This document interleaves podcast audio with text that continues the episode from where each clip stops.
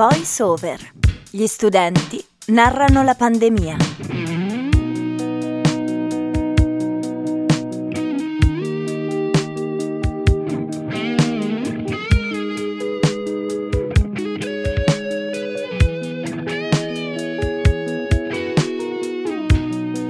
Buonasera, buonasera a tutti o buongiorno o buon qualsiasi altra cosa come sempre per chi ci ascolta in podcast in un altro momento. Questo è VoiceOver, gli universitari raccontano la pandemia. Io sono Leonardo e qui vicino a me come ogni puntata c'è Giovanni in regia. Ciao Leonardo, continuiamo a raccontare il primo lockdown, quindi dal punto di vista degli studenti, è questo lo spirito infatti di questa serie di 10 puntate che su Samba Radio realizziamo in collaborazione con la Fondazione Caritro, con la Fondazione Museo Storico del Trentino e con l'Opera Universitaria. Qui in studio con noi quest'oggi c'è come al solito il nostro ospite di puntata a cui chiedo di presentarsi e raccontarci un po' chi è. Ciao, sono Gabriele, vengo da Ostuni in provincia di Brindisi. Frequento l'Università di Trento, ho iniziato a mm, settembre 2021 il corso magistrale in management. Ho fatto i primi tre anni qui a Trento, sempre in economia e management. E ho vissuto la pandemia 2020 qui a Trento, non sono tornato a casa.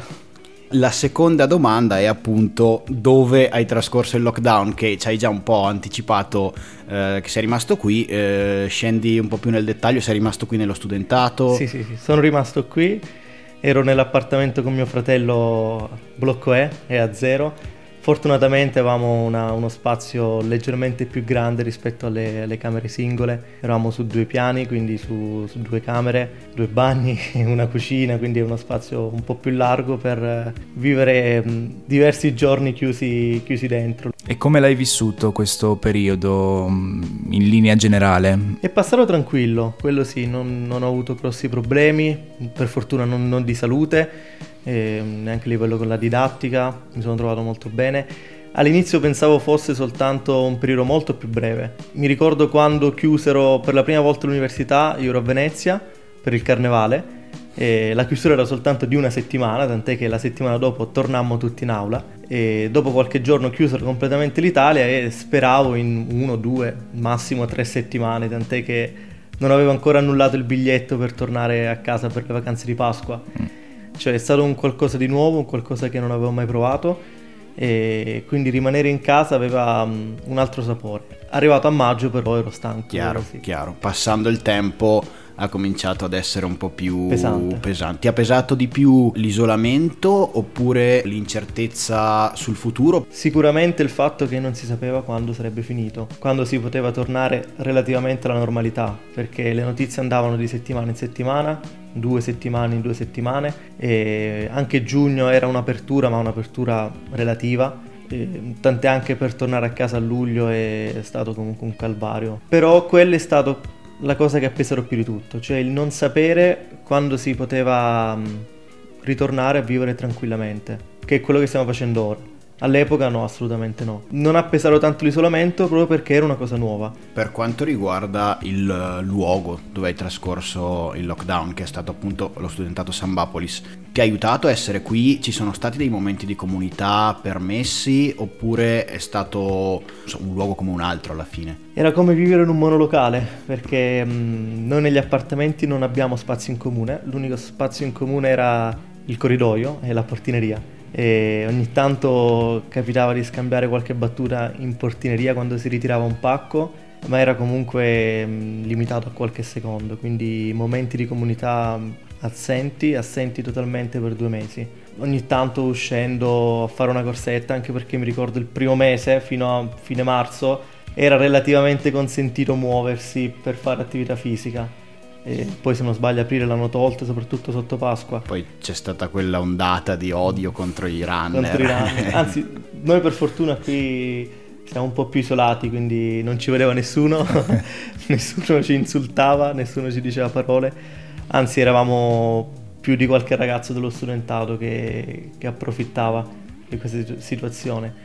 E abbiamo anche variato un po' gli stili di vita, perché mi ricordo ci svegliavamo verso le 8, 8 e mezza, studiavamo, andavamo a fare allenamento a luna, pranzavamo alle 2 e mezza, 3 e quindi anche quello è, era cambiato, era un nuovo stile, un nuovo stile di vita. A proposito di università, il tuo rapporto con le lezioni a distanza e con lo studio in lockdown com'è stato? Io direi positivo, parlando proprio del, del rendimento è aumentato quindi, durante mm. il lockdown, è cresciuto, quindi eh, forse ho avuto molto più tempo per, per mettermi a studiare anche perché non si poteva fare altro. Con la didattica a distanza mi sono trovato bene, professori comunque fortunatamente erano capaci di gestire la tecnologia e non è una cosa scontata. Tu studi che, in che corso di studio? E all'epoca studiavo economia e management. Sono mancate alcune parti, soprattutto a economia ci sono molti grafici, ci sono molti eh, esercizi pratici e lì magari qualcosa si è perso con la didattica. E anche il periodo degli esami è stato un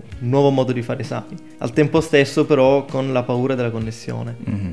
Fortunatamente qui no, perché devo dire la verità, internet ci ha assistito bene durante tutta la pandemia, ha sempre funzionato, anche durante gli esami non ho mai avuto un problema però molti altri ragazzi invece no. Tu come hai vissuto l'esperimento della didattica a distanza, della, della, didattica online? L'hai apprezzato? Pensi che potrebbe essere qualcosa da introdurre comunque nella quotidianità dell'università anche post lockdown, diciamo, o, oppure no? Ha dei pro e dei contro, come ogni cosa. Partendo dai contro, Purtroppo per fortuna abbiamo scelto un'università che è università non telematica e, e, quindi ci sta il ritorno in presenza e seguire le lezioni in presenza. Al tempo stesso però assicurare dei contenuti a chi magari frequenta si rivelava molto utile perché anche in vista di preparazione degli esami eh, uno andava a rivedere un video, trovava la, la spiegazione corretta del professore che non dico che differisce, però che è diversa da quella del libro. Alcune cose vanno conservate. Era anche un modo per assicurare a chi magari, a chi magari aveva un impegno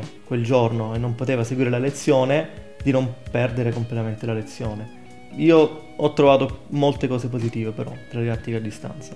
In quel periodo a distanza non solo la didattica ma anche la socialità. L'unico strumento erano videochiamate, nei limiti, era un modo diverso di, di, fare socialità, ci si incontrava in gruppo, anche per studiare, anche per fare i lavori di gruppo e anzi, quella è una cosa positiva che abbiamo, abbiamo che prendiamo, che utilizziamo oggi, però la socialità è continuata ma non era la stessa cosa. Se lo studio magari è più pratico, vedersi con gli amici o con i parenti è, pratico, è, sicuramente, è sicuramente peggio. La, la tua famiglia era a Ostuni? Sì e, e, quindi come hai vissuto la lontananza dai genitori? Non so se hai altri fratelli. Sono abituato a vivere lontano. Mm-hmm. E, non torno spesso a casa, cioè quando salgo per le lezioni a settembre poi ritorno a Natale, Pasqua e estate. Okay. E l'unico periodo che è saltato diciamo è Pasqua, quella settimana e l'ho vissuto mm, normalmente, cioè era un qualcosa comunque che dovevi prendere, non potevi certo. cambiare, però tutto sommato è stato soltanto un rinvio a vedersi. Non eri particolarmente preoccupato per loro, come, avevano, come stavano vivendo? Un po' un po', esci e può succedere di tutto, in quel periodo e soprattutto all'inizio mancavano le mascherine e anche a noi qui mancavano le mascherine, fortunatamente l'opera ce le dava una o due a settimana, che altrimenti non si trovavano o comunque se si trovavano avevano prezzi molto molto esagerati. E la stessa cosa si viveva giù, e per cui quando non, non avevi adeguati dispositivi di protezione individuali, DP famosissimi, cioè. il rischio era maggiore ci hai già detto prima eh, come mh, le, le, piccole difficoltà che hai avuto nel vivere quel periodo, ma anche come sia stato effettivamente alla fine un periodo piuttosto tranquillo.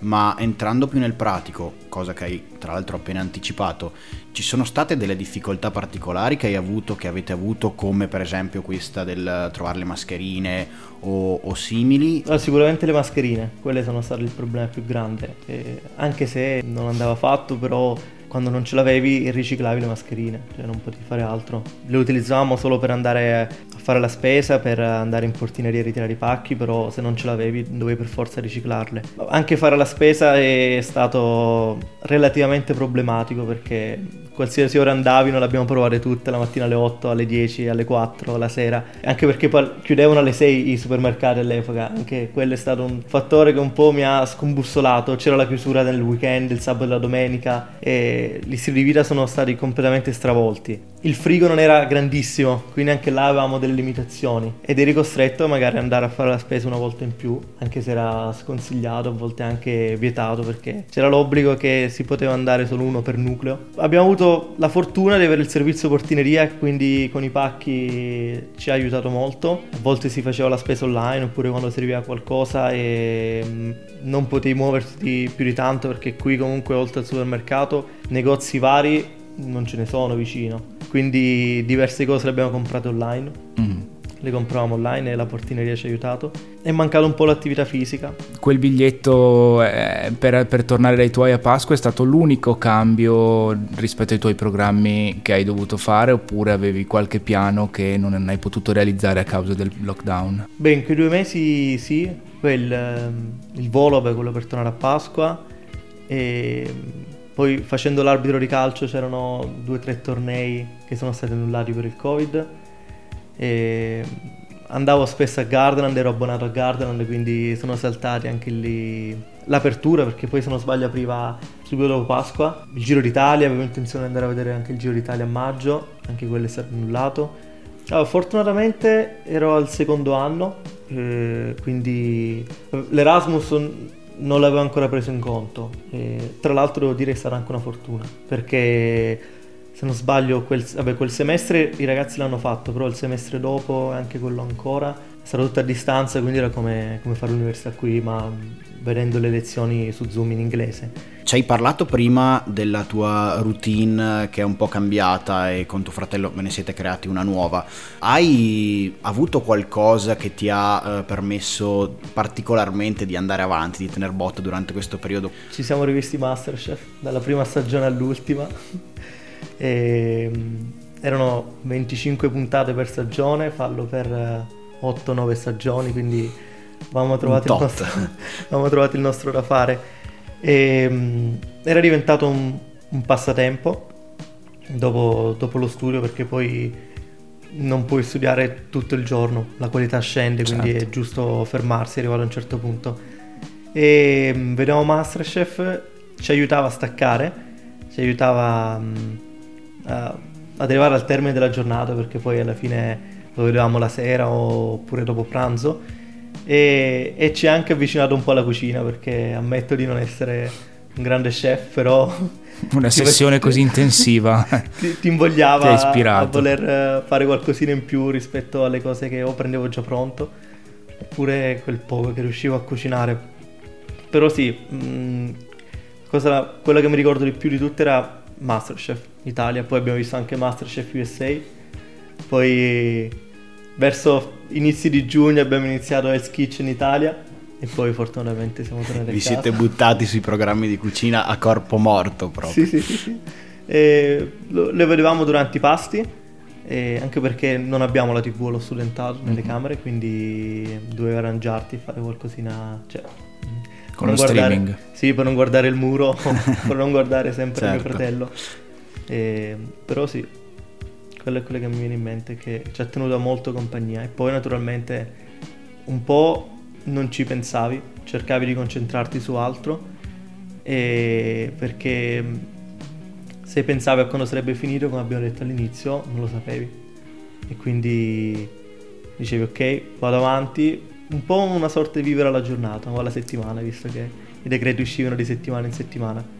E l'ultima cosa fu- fuori programma che mi è venuta in mente ascoltando quello che hai appena detto, che rapporto hai avuto con cioè, tutto quello che c'era fuori, cioè quel costante bombardamento di informazioni che arrivava, eh, che a un certo punto proprio quasi opprimente da, da, un certo punto di vista, come te la sei eh, vissuta in rapporto a quello? Perché eh, io per esempio ho fatto una prima parte eh, di, di, lockdown in cui seguivo molto il, eh, il telegiornale, cosa che nella mia vita precedente non facevo e perché era una cosa che appunto mi aiutava a scandire il tempo e a darmi degli orari e a notare anche il passaggio del tempo e poi a un certo punto ho deciso di smettere completamente di farlo perché mi sentivo appunto bombardato e non ne potevo assolutamente più. Tu come hai vissuto questa cosa qui?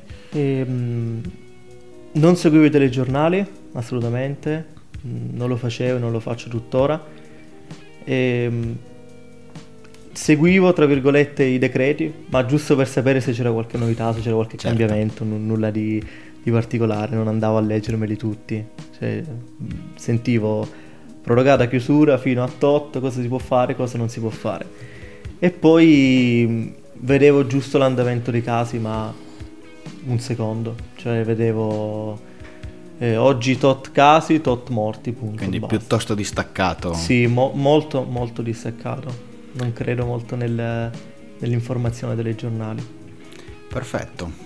Ti ringrazio, direi che appunto abbiamo, abbiamo affrontato più o meno tutti i temi che, che avevamo in scaletta e, e quindi grazie della disponibilità. Grazie a voi. Grazie Gabriele. Come ormai d'abitudine lanciamo adesso un audio, il contributo vocale che ci mandano i nostri ascoltatori. Cogliamo anzi l'occasione per ringraziarvi della vostra partecipazione e per invitarvi a continuare a mandarci i vostri contributi in cui ci raccontate tramite messaggio vocale la prima associazione che vi viene in mente pensando al periodo del primo lockdown, che sia essa un'immagine, un eh, sentimento, una persona, un'attività, qualsiasi cosa ma dicevamo, è il momento di mandare in onda il contributo vocale di questa puntata. Ciao, sono Cecilia e mm, la prima cosa che mi viene in mente quando penso ai mesi di lockdown, appunto nel primo periodo della pandemia, è eh, sicuramente l'immobilità del tempo, cioè eh, il fatto di star chiusi sempre tra le, le solite quattro mura eh, dà un po' l'impressione di, di restare fermi sempre nello stesso punto e sempre nello stesso momento, cosa che sicuramente ci dà l'opportunità di riflettere sul momento che viviamo, su cosa siamo, eh, su dove andiamo e su dove vogliamo andare. Quindi sì, mm, sicuramente le prime cose a cui penso sono queste, un periodo di mobilità ma anche un periodo di grande riflessione. E anche per oggi il tempo a disposizione di VoiceOver è terminato, siamo ai saluti e salutandovi vi diamo anche appuntamento alla prossima puntata e vi ricordiamo che sul sito sambaradio.it e sulle varie piattaforme di podcast potete trovare tutte le puntate andate in onda finora. Grazie Leonardo, alla prossima. Grazie a te Giovanni, grazie a tutti gli ascoltatori, alla prossima puntata. Voice Over, gli studenti narrano la pandemia, è un progetto di Samba Radio in collaborazione con l'Opera Universitaria di Trento, la Fondazione Caritro e la Fondazione Museo Storico del Trentino. Ci trovi su Spotify e su www.sambaradio.it.